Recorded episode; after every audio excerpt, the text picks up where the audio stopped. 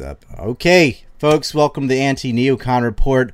Andrei Martyanov, a Russian geopolitical analyst and author, who also does a show every Wednesday where he joins Vladimir Trukhan, who's a former officer for the Russian General Command Staff, on the Politwera show, at 1 a.m. Eastern Time.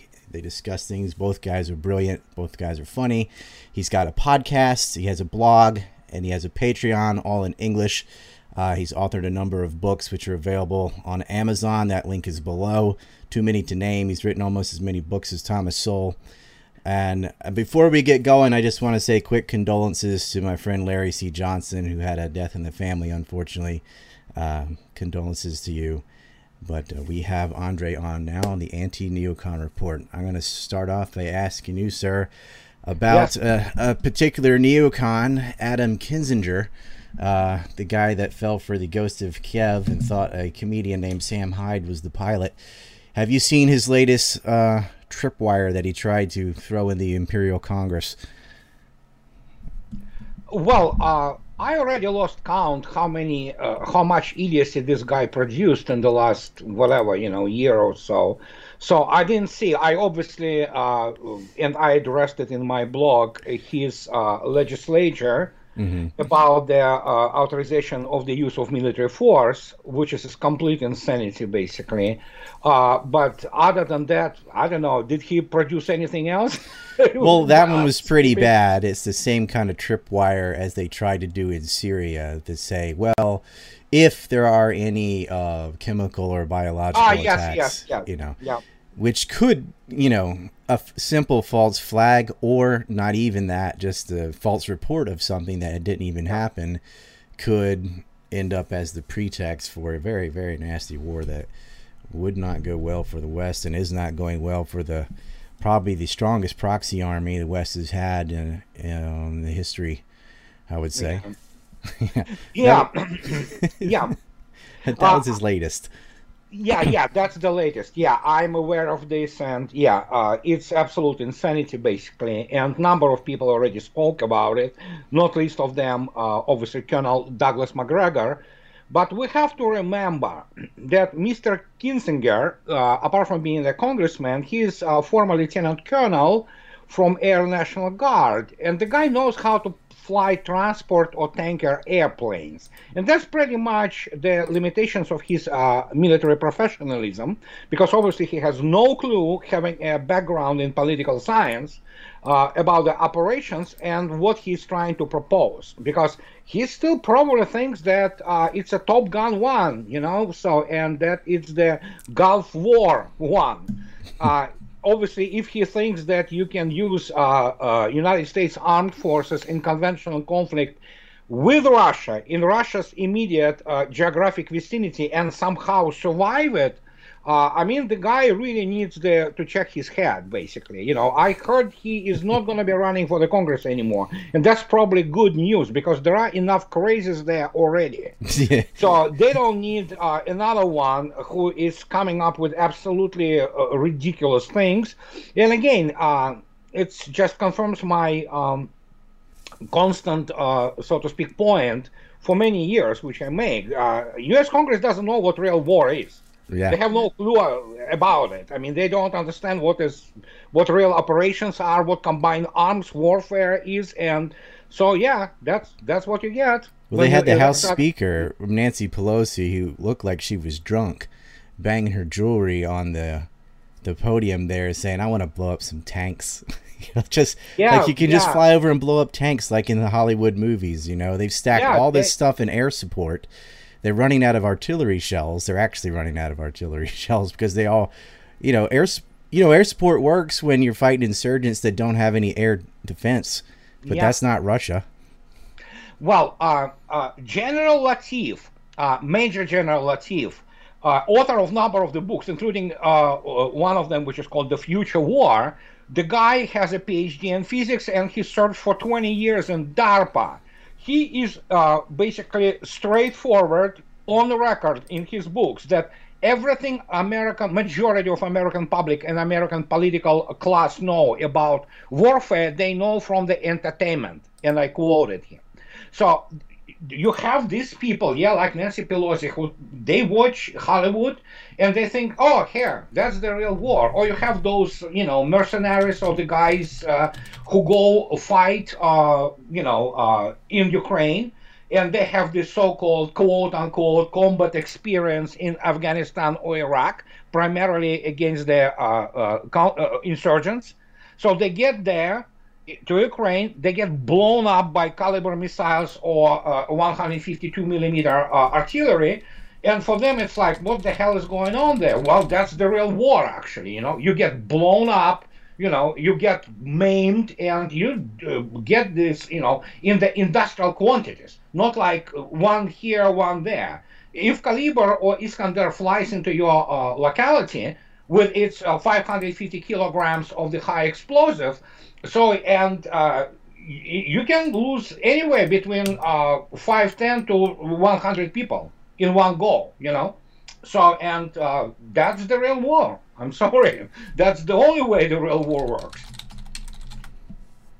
They having a sound issue on Odysee. well, there's nothing i can do. I don't have the guy in the chair so i'm recording it on my end so don't worry about it i'll play it in anyway these few. Uh, this is this is always the when I have an exciting guest. There's some technical blah. Oh, okay. So yeah, if it's recorded, that's fine. Yeah, so I'm gonna record it anyway. Who cares about live? That was just for them, but I don't yeah. know what else to do. Sure. I, I, hate multitasking this kind of stuff. Like it worked just uh, four minutes ago when uh, we yeah. actually called before the thing and it was fine. Oh well, it's that is what it is. Yeah, sure. Just record it. Just give me the uh, what's the name of it? Uh, the yeah. link. Yeah, I'll just put it up on there. Like, it's working on Entropy. They're saying, no, I'm not restarting the stream. Guys, just go watch it on Entropy. I'm not messing with this in the middle of a live stream. You go click on the link, okay? And it's also working on Rumble. Somebody probably just has something wrong with their thing. Go eat a bowl of dicks. Okay. I just can't. Okay. I can't stand these people, man. These. Mm. So like, there's been I would break up the modern warfare into three spheres. You have the the economic warfare, which did not go as U.S. planned. Remember uh, Biden saying the ruble is down thirty percent, they're gonna be broke, blah. Yeah. And now it's the best performing currency in the world. There's the physical operation, obviously, and there's also the propaganda realm. And it seems like Russia's been winning the first two and just ignoring the third one. I guess because over time results will trump all the lies anyway. But there has been a recent shift on mass media, including Ukraine leadership itself, about how the war is going. They just admitted a thousand men a day are being put out of action with 200 to 500 killed. What do you think they're doing, like finally telling the truth there? Because it, it appeared like at first the military industrial complex was just dumping a bunch of obsolete junk the javelins that are 10 years old and stuff into Ukraine. But now the, the poly science, trust the science guys are saying, well, we're, we're going to send the real weapons soon. Uh, I'm not sure what those could be. Maybe something fast and strong enough to hit the Crimean bridge, perhaps. But uh, these real weapons, uh, I don't know, Neptunes or whatever, in a couple months, they're not going to make it a couple months if they're losing a thousand people a day. No, they're not. And uh, first, they finally started to listen uh, to Pentagon actually. And I'm on record. The last vestige of any kind of competence and professionalism in the United States today, sad as it sounds, and believe me, it doesn't give me pleasure to uh, say that because obviously I live in the United States. I'm a citizen, you know, and looking at uh, seeing how the country is being basically disassembled is obviously not a joy. But Pentagon, and especially its middle level operational officers, you know, people of the levels of, you know, those uh, brigadier generals and colonels who do actually follow the events they, they are the last vestige of the competence. We cannot rely on State Department, which is completely corrupt, and you know. So you have those guys who finally get the message across that hey, it's over.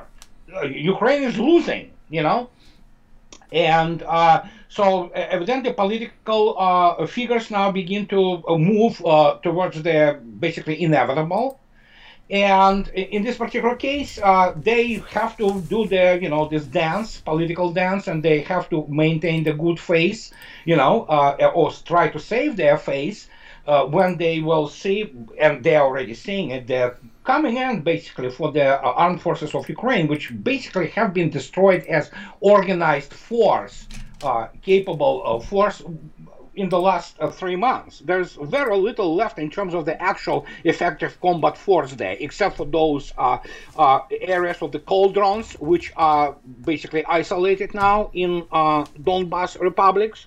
Yeah, Severodonetsk. And, yeah, and not only that, there are more to it than just that. There are a few, a few of them actually there. And There's three big ones. See, yeah, and when you see this, it's just what you're gonna do. You have to really start moving, you know, and trying to uh, you know, try to uh, push this guy uh, Zelensky, you know, to some kind of resolution. But again, the problem, of course, is we passed this point too. There were the negotiations, and as Kissinger and others say now, trading, including Jens Stoltenberg, this uh, talking head for NATO, uh, saying that you have to trade the territory for peace.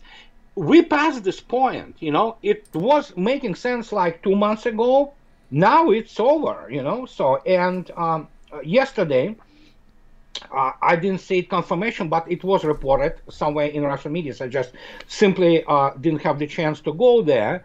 Uh, Mr. Denis Pushilin, the uh, head of the Donetsk Republic, kind of dropped a little bit of bomb, you know, so which gives uh, really kind of a little bit of insight when he stated, yeah, we need to go and uh, liberate Kharkov and the whole Kharkov area. Kharkov, this uh, oblast, and um, that tells you basically where the next phase will be.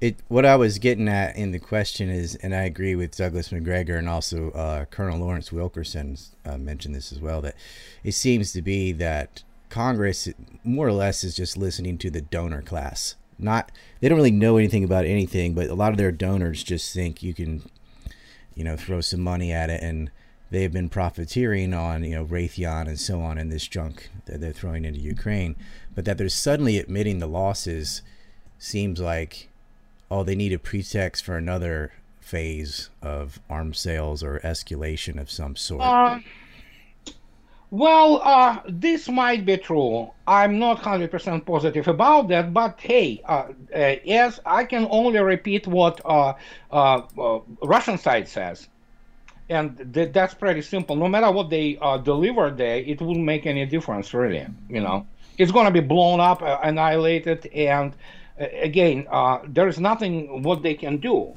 unless they want to go for some gigantic false flag. Uh, but then again, the all bets are off, and uh, Russia already warned United States, as was the case with the HIMARS anything flies into Russian territory, well, uh, the uh, response will be not on Kiev. The response will be on the decision-making centers. So there you go. Yeah, seems to be. They're uh, the propaganda front. I don't know if you use Twitter. I'm banned on it, but uh, it's going very well for Ukraine on Twitter or Facebook. yeah, yeah.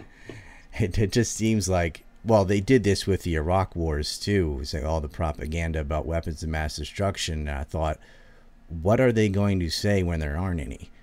And they didn't have to say anything. They just bold faced lied. And, oh well, war's already we already got what we wanted. Yeah, we lied. So what? Uh, and that's why I liked Putin's speech about the empire of lies. All these wars start with a lie, and none of them have gone very well, even in the very lopsided uh, affairs there hasn't really been a real war war since I guess Korea. Korea, uh, yeah. Yeah, and fine, but that was generations ago and I don't think Europe or America or Canada were prepared for a peer-to-peer war. But they did have you know, well, Ukraine, but I mean, they eight years to prepare, and they kept poking the bear and murdering people in the Donbass. What the hell did they think they were going to achieve?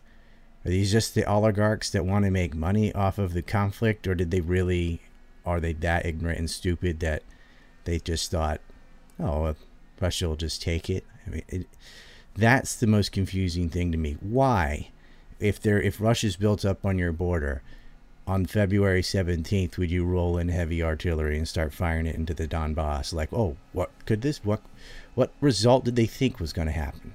They must have wanted this war Oh, well, they wanted this war because they were completely misguided due to ignorance and incompetence uh, of the result of it. They were just did know w- what it is, and they don't. I mean, I'm sorry, it is what it is. And uh, uh, again, I can uh, defer to Colonel M- Macgregor, who said yesterday that, that, basically our experiences in Iraq, Afghanistan, are absolutely meaningless in this particular uh, situation. Plus, you shouldn't forget also not just uh, the uh, fiscal material interest, which of course Ukraine being the great laundromat for a lot of money there, especially for DNC. Mm-hmm. But you have to remember that don't discount, don't remove this uh, factor, which is a factor of ambition and exceptionalism. Uh, you have the American political class is utterly ignorant, and uh, they substitute ignorance with the uh, egos larger than cathedrals, you know, and it's uh, that's what it is they really th- thought that beating the heck out of the third world, third rate, backward Saddam's army in 91 was the real war, having half a year, you know, to accumulate and preposition forces without any interference. And that know? was right after the Iraq had a horrible war with Iran. Yeah, for 10 years, yeah. But uh, the point is, I mean, guys, this is not real war. This was the Turkish shirt, you know? You want the real war? This is just even, and even that is a kind of limited combined arms operation, but its intensity scale is what is expected, you know? But we, they, even this is special military operation. It's not even full mobilization. It, oh, no, no, no. No, no, it's no? nothing like that. And in fact, is we're looking at around probably 10% of Russian uh, forces really getting uh, involved there, you know? But that's the thing. They don't understand what they're dealing with. And of course, when you are so ignorant, but yet you are so ambitious, you so believe in your own propaganda, that's what you what happens. They really thought that Ukraine can actually you know, inflict horrendous losses on Russian army and then maybe, you know, hold it on some line, you know, creating the number of Stalingrads, so to speak. And oh, but yes, but again, look at those people who planned that. Oh, look oh, you're right. They actually said there were there were politicians that said they wanted it to be a new Afghanistan, referring to the Afghan Russia conflict in the 80s. I think they wanted to create a porcupine and sit there on the defense because they thought that these sanctions were going to bleed Russia dry and that time would be on their side. And then the opposite happened. Yeah, they made a porcupine, they dug a bunch of trenches and whatever, they're outranged by artillery. The sanctions had the only one bleeding is Europe and the United States. And the U.S. is it's not just the sanctions on Russia; it's just the idiot policies from Joe Biden anyway, printing all this money and inflation. That was happening before the war. So the time the clock, Russia can sit back all day. There's no reason to charge in and create a Stalingrad situation. They can surround places like they did Mariupol and just wait for them to run out of fuel and ammo and have a mass surrender and it seems that's like the most humane way to do a war, least amount of casualties to yourselves. So they, you know, they're not getting their new Afghanistan, but uh, no one seems to be there to tell them the truth, and the career people are afraid to give them the answers that they don't want to hear because, you know, in the United States, everybody's failing upwards, uh, and if you talk about things in a realistic way, you're fired. I heard you uh, most recently, at least most recent podcasts I heard you do at least talk about what might be underlying all of that, and that is the abysmal condition of U.S. education, both public school and higher education. Compare that to to uh, how it is in Russia for a sec. First, uh, we need to understand that mature, overwhelming majority of the American political class are people with so-called soft degrees in uh, political science, history, journalism, and PR. The best you can hope for will be some kind of business degree.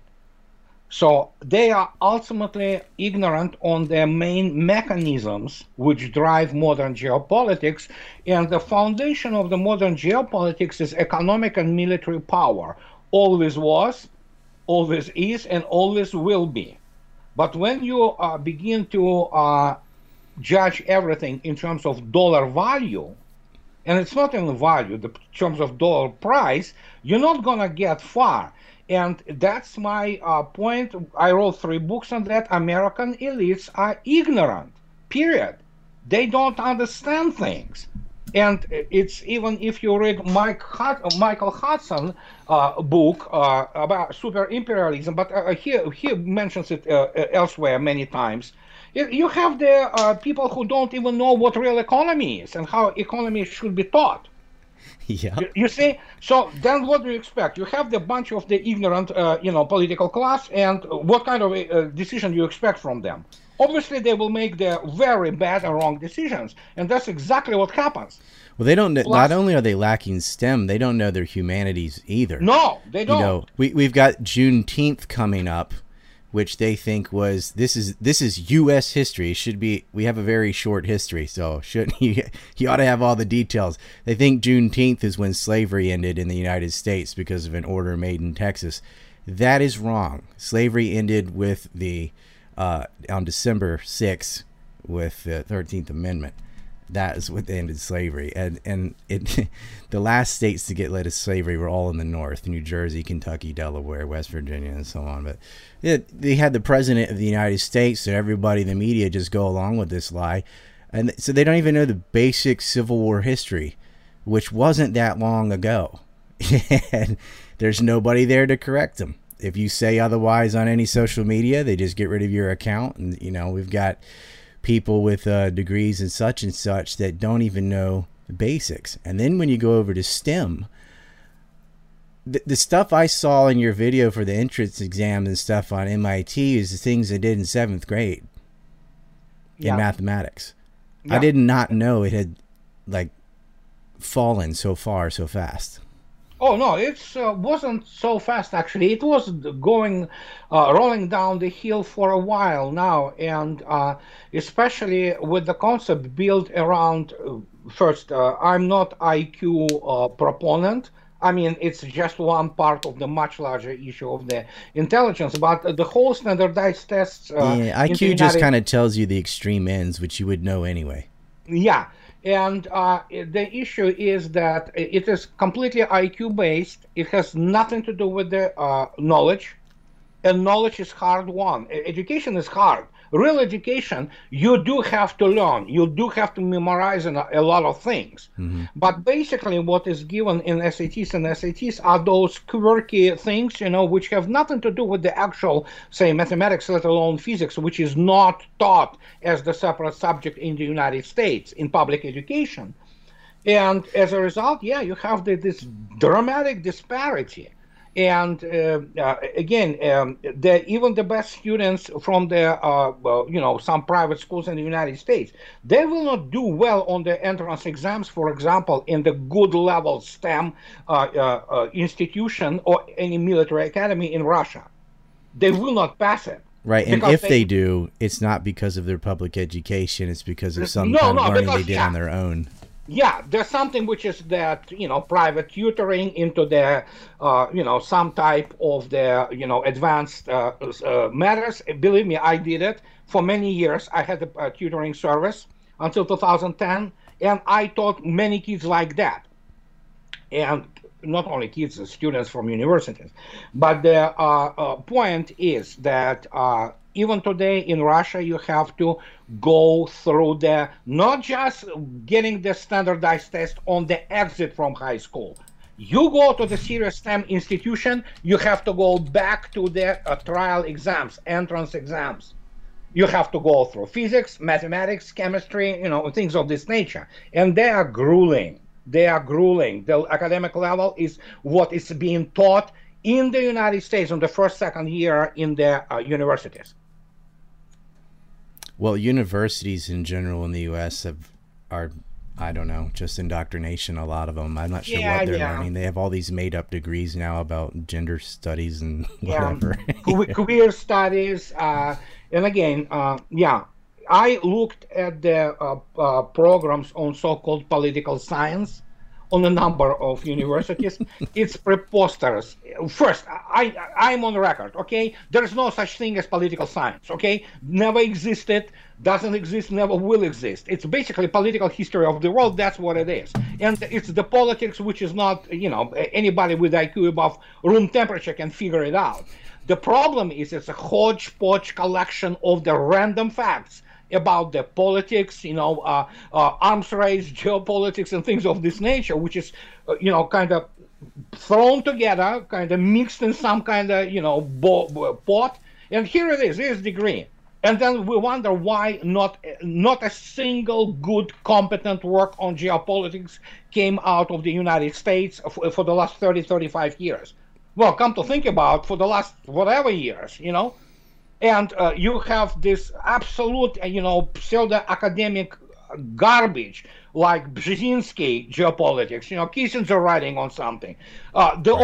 only, of course, we have Fukuyama. I mean, uh, we have this Council on Foreign industry. Relations. it's just preposterous. Those people don't know the last thing, uh, first thing about anything let alone about the modern geopolitics, modern military power, modern combat technologies, you know, modern economics, and of course, they have no clue, never did. And I'm on record. I wrote again books on that. They have no clue what Russia is, what Russian culture, history, and economy are. Oh, they, they all thought know. kicking them off the SWIFT system would handicap Russia.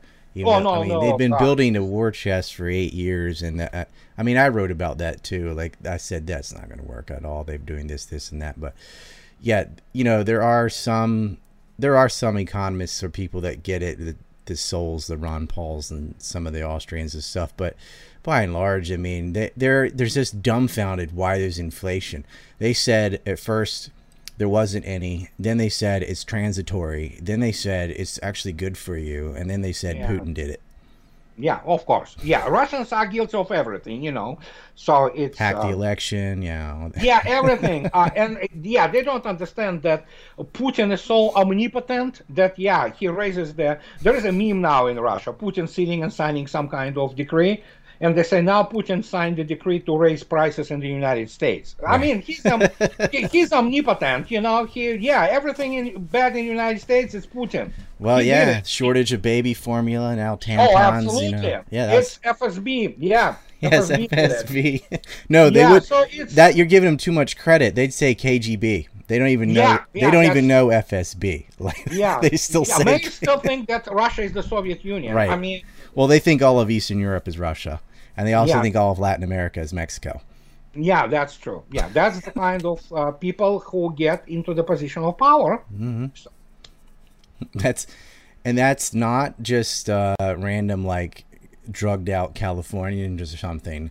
These are people in Congress. There are people in Congress that deny evolution. There are people in Congress that just I don't know how they got in there. They're compromised, so they got promoted or something. But you'd think out of 330 million people that we could find better than what we have.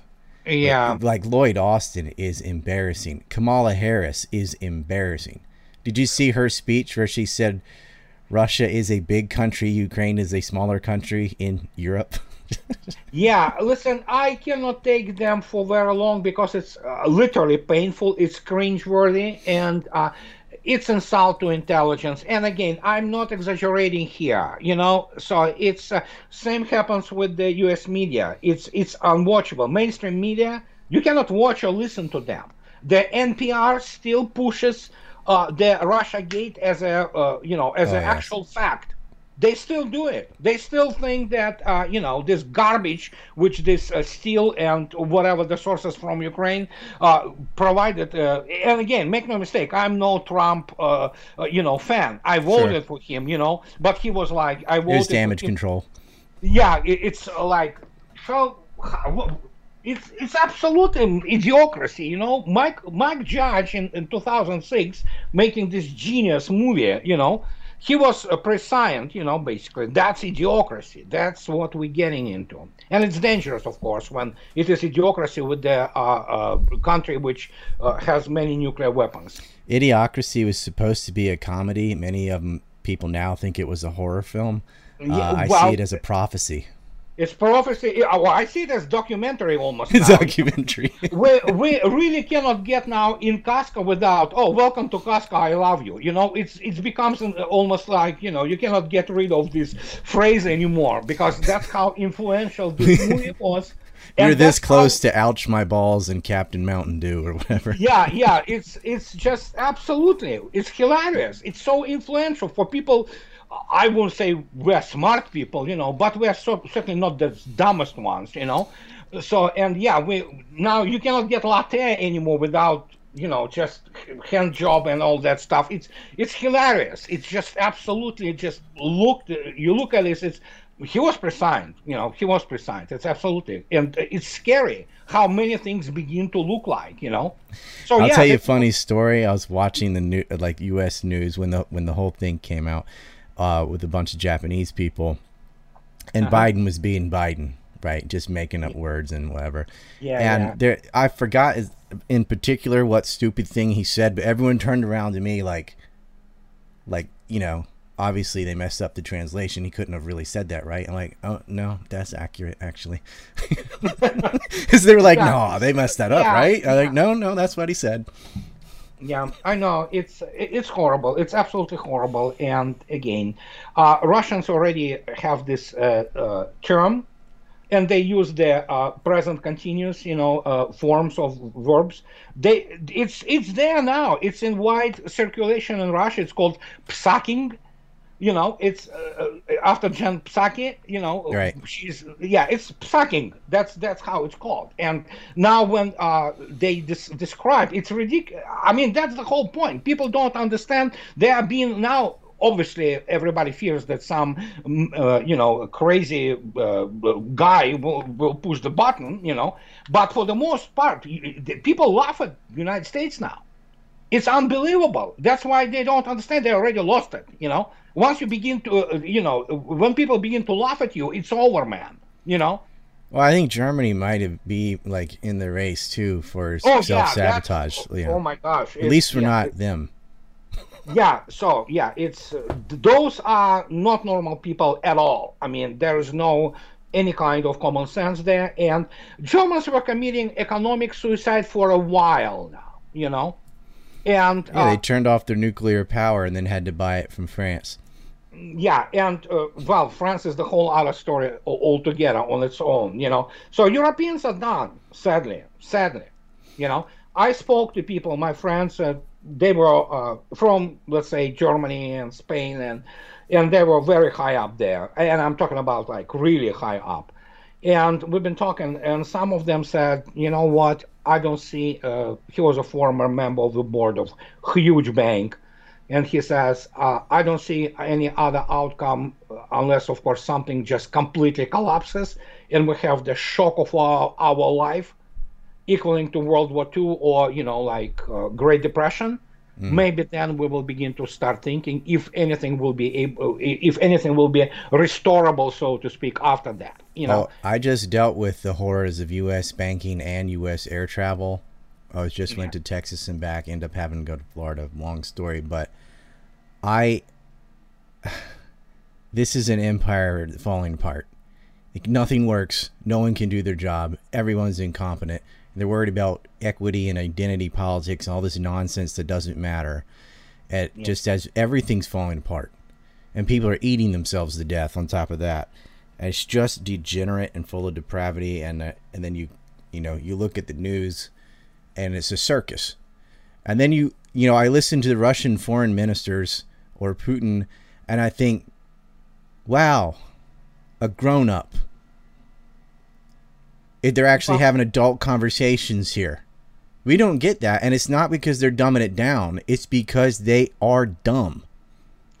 Yeah, I know, and uh, the people who cannot speak even without the piece of paper anymore, and I, I, it's so ironic when in 80s we were laughing between us on the you know geriatric po- police bureau. Well, they were not geriatric; they were actually young guys. You know, uh, Brezhnev died in 82 at the fresh young age of 73, for crying out loud. Granted, of course, he was a real war uh, veteran, and his stuttering and speech obviously was affected because he was uh, he, he, received a horrendous contusion actually fighting, you know, actual war, mm-hmm. and that of, of course affected his speech. But other than that, my gosh, the guy died at 73, and we thought he was ancient. I look at Pelosi, I look at those McConnells or Biden or Trump even. Mm-hmm. These are ancient people. I mean, for crying out loud. Well, Henry Kissinger is still around. Granted, he's in not his nineties, I think. Yeah, it's like wow, look at that, yeah, man. Do those people who can think, think straight? I doubt it. Kissinger has lived long enough to be one of the smart guys, because it's all, all the real smart guys are gone, uh, and we didn't have many. But that's the, you know they they talk about like oh Kissinger or like maybe a James Baker or somebody like oh these people are realists whatever and I think compared to some of the other trash, sure. No, James but, Baker was a great diplomat, and he was actually a smart guy. I mean, he was respected even by Ru- uh, Russians, you know. And uh, that time, uh, American uh, diplomacy was American diplomacy. I mean, there were many people of the high quality. Again, I always uh, give the example of esteemed uh, Jack Matlock, ambassador, last American ambassador in the Soviet Union and initially in initial stages of uh, New Russia. These were people highly educated, you know, very capable and uh, smart. But they let the Richard Perles and people like that jerk them around. Like oh, as smart as they were, they'd allow AIPAC or whoever to just bribe them well, into doing yeah. something stupid. So their social intelligence wasn't very high or, or something. I don't well, know. It's, it's Washington's a swamp. Face it. yeah, let's face it. Uh, neocons have been brought on board big time by Reagan okay mm-hmm. this is that's yeah. when it all came uh, kind of to speak in uh, uh, how to say it in industrial quantities into the on board you know because of Reagan just absolutely fanatical anti-Sovietism and guess what you get those Trotskyists you know mm-hmm. all those uh, you know neo-Bolsheviks and people some of them are obviously Israel connected or Jewish connected who also went there to settle scores with Russia despite the fact that you know so and that's how it but all got dominated. And even reagan have, and bush like uh, the bush senior called them the crazies in the basement. Like it, well we use them because they're so anti-soviet yeah, yeah. whatever but they knew don't give them any real power.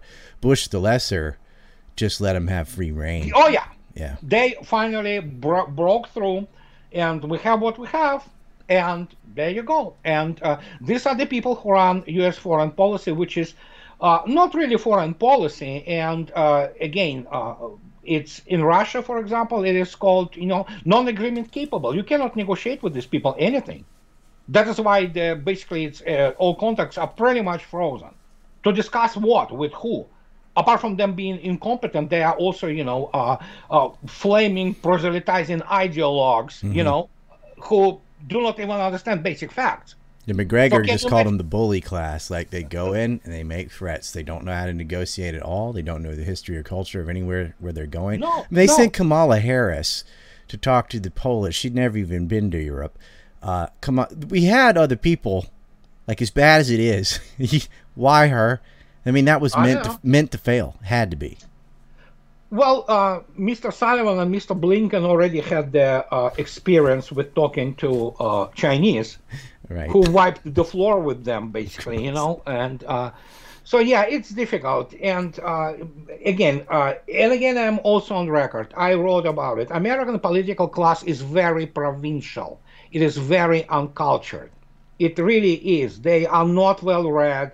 They are not well, you know, culturally nourished Mm-hmm. And uh, when you have these people, you know, just getting around people like Maria Zakharova or Sergei Lavrov, what do you have? Lavrov uh, uh, told uh, last year to one of the uh, CNN uh, report, oh no, BBC reporters, he told them, "I'm not going to answer your questions. Just go out and write whatever you want.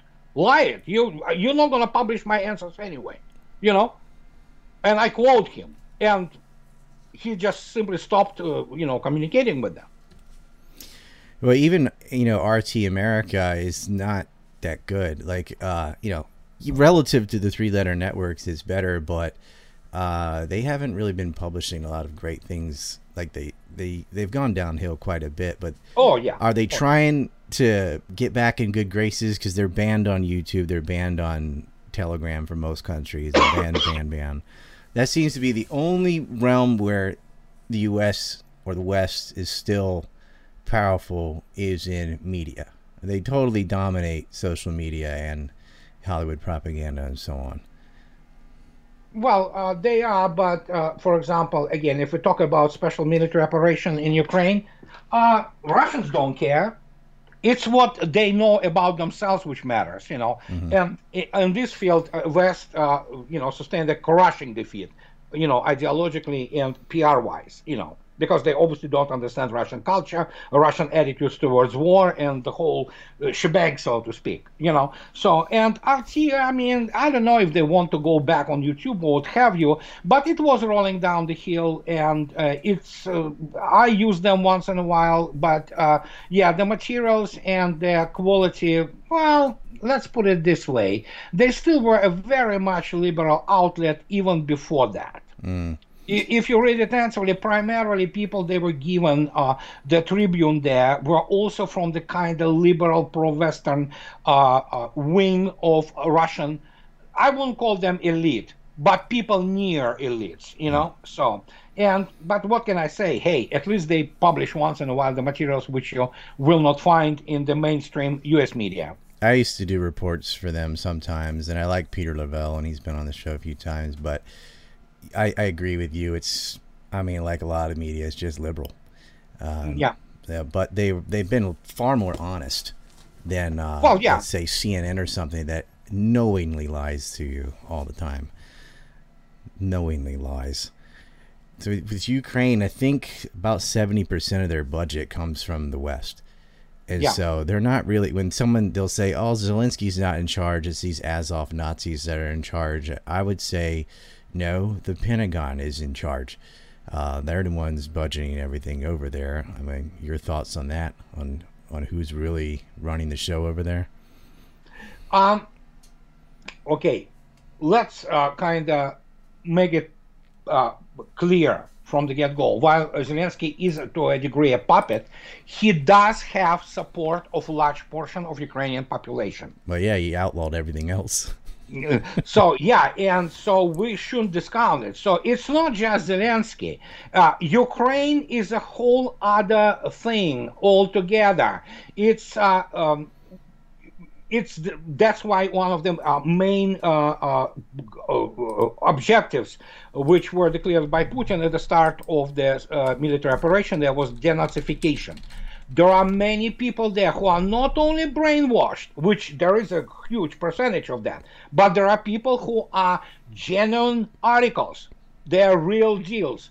They hate Russia with all their hearts, you know, and they support for their, uh, you know, their armed forces, which are basically already decimated, is not in terms like, oh, stop the war or things of that. No, it's indeed like give them better weapons, allow them to kill more Russians. So let's not make any kind of illusions about the fact that well there is certainly eastern part of ukraine which is definitely at least russophone although even that not fully pro-russian if you would say. They just don't want war and they want to live their lives. Mm-hmm. now they don't care under who you know? But if you go to the central ukraine let alone western ukraine there is a genuine hatred of russia and oh, in this particular case, uh, United States, Pentagon, CIA, who, uh, whoever was, uh, including United Kingdom and MI6 and uh, th- that type of structures, they were capitalizing on what was already there. Mm-hmm. So it's not like they created it anew. No, it was always there. It was there during the Soviet times. You know, that was so kind of fostered from Galen times onward. I mean, right after World War II, they kept a contingency of the Banderas and all that, and the U.S. Yes. knew because they yeah. wanted they wanted to you know a buffer with the Soviets. That was the new enemy. Yeah, yeah. So it's, it's yeah, easier it, to to pump up something that already exists and to create something from scratch.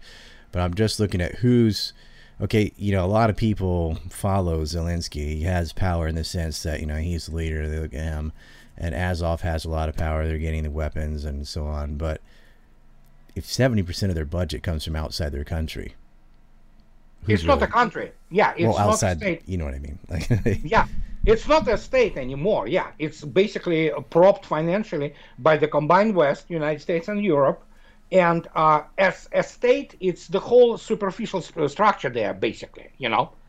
So, and uh, we will see again, as I said, uh, Denis Pushilin talking about the uh, talking about Kharkov and all that. So we'll see where it all goes. But uh, uh, as I already stated uh, many times, I'm not in the know. I'm not privy to obviously high level, you know, uh, uh, information for uh, of the military political uh, top of Russia. But we already approximately can see where it is all going. And now the question is, will Russia allow even the uh, rump, which will be left, uh, isolated from Black Sea, allowed to exist as Ukraine per se? This I don't know. Well, there seems to be some, at least symbolic uh, importance to Odessa, where you know they Yeah. unfortunately people were burned to death in the building, and uh, it would landlock Ukraine as well. Yeah, that's probably going to happen. looks like it. And yeah, but other than that, uh, I don't know. We'll see. You know, we'll, we'll, you know, uh, honestly, uh, big time war in ter- in terms of liberation of Donbass is winding down because there was very little they can do now to change the course uh, of all that. Uh, after that, we'll see. Only Kremlin knows what what's what's coming next. it's really up to them because that the time to negotiate was in the very beginning. They've sunk in too much for them to to accept. Oh, you want to quit now that you're losing badly? Uh-uh, all this territory. First of all, Donbass that was already stated objective. That's going to be either independent or part of Russia. This is never going to be part of Ukraine. Even if they did just suddenly invent some super duper weapon, whatever, and started winning, the people who live there are never going to be part of Ukraine after all of this. So just Yeah. give it up. Like why? Whatever. You know, now you've got a land corridor through Mariupol all the way to Crimea. That's gonna stay. Kherson's gonna be Russian. They're already they're already supermarkets Yeah, they already- are yeah, trading in rubles and things. Russia. exactly. And uh, Russia already told. Well, uh, Donbass is definitely a different uh, uh, situation because it was already uh, uh, be, it has been uh, integrated into Russia for the last eight years.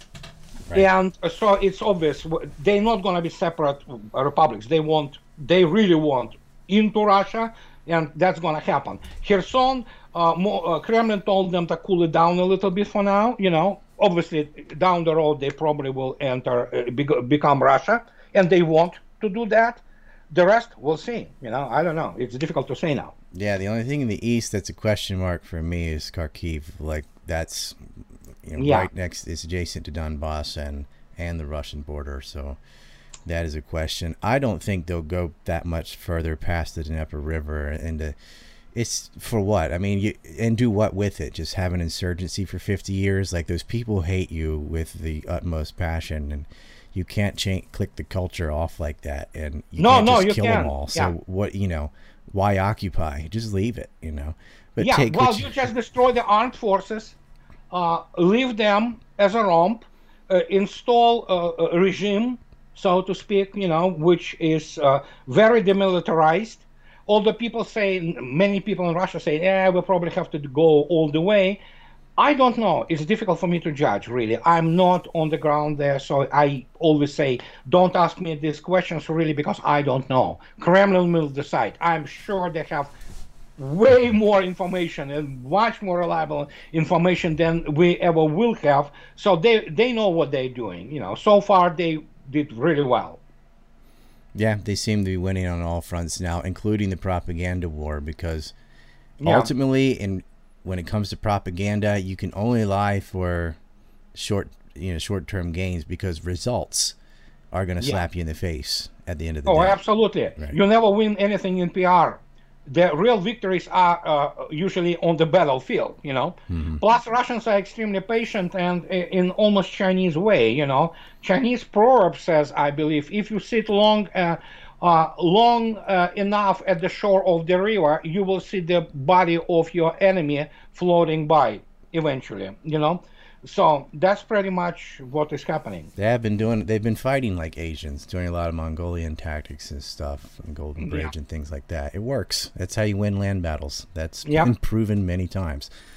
So uh, I know. I guess I don't really have time to squeeze in another one because you do have to go uh, in a few minutes. But I do want you to just tell people where they can find you, uh, your work, your Patreon, and so on. Oh no, it's a very simple. Uh, well, I, am using this uh, handle.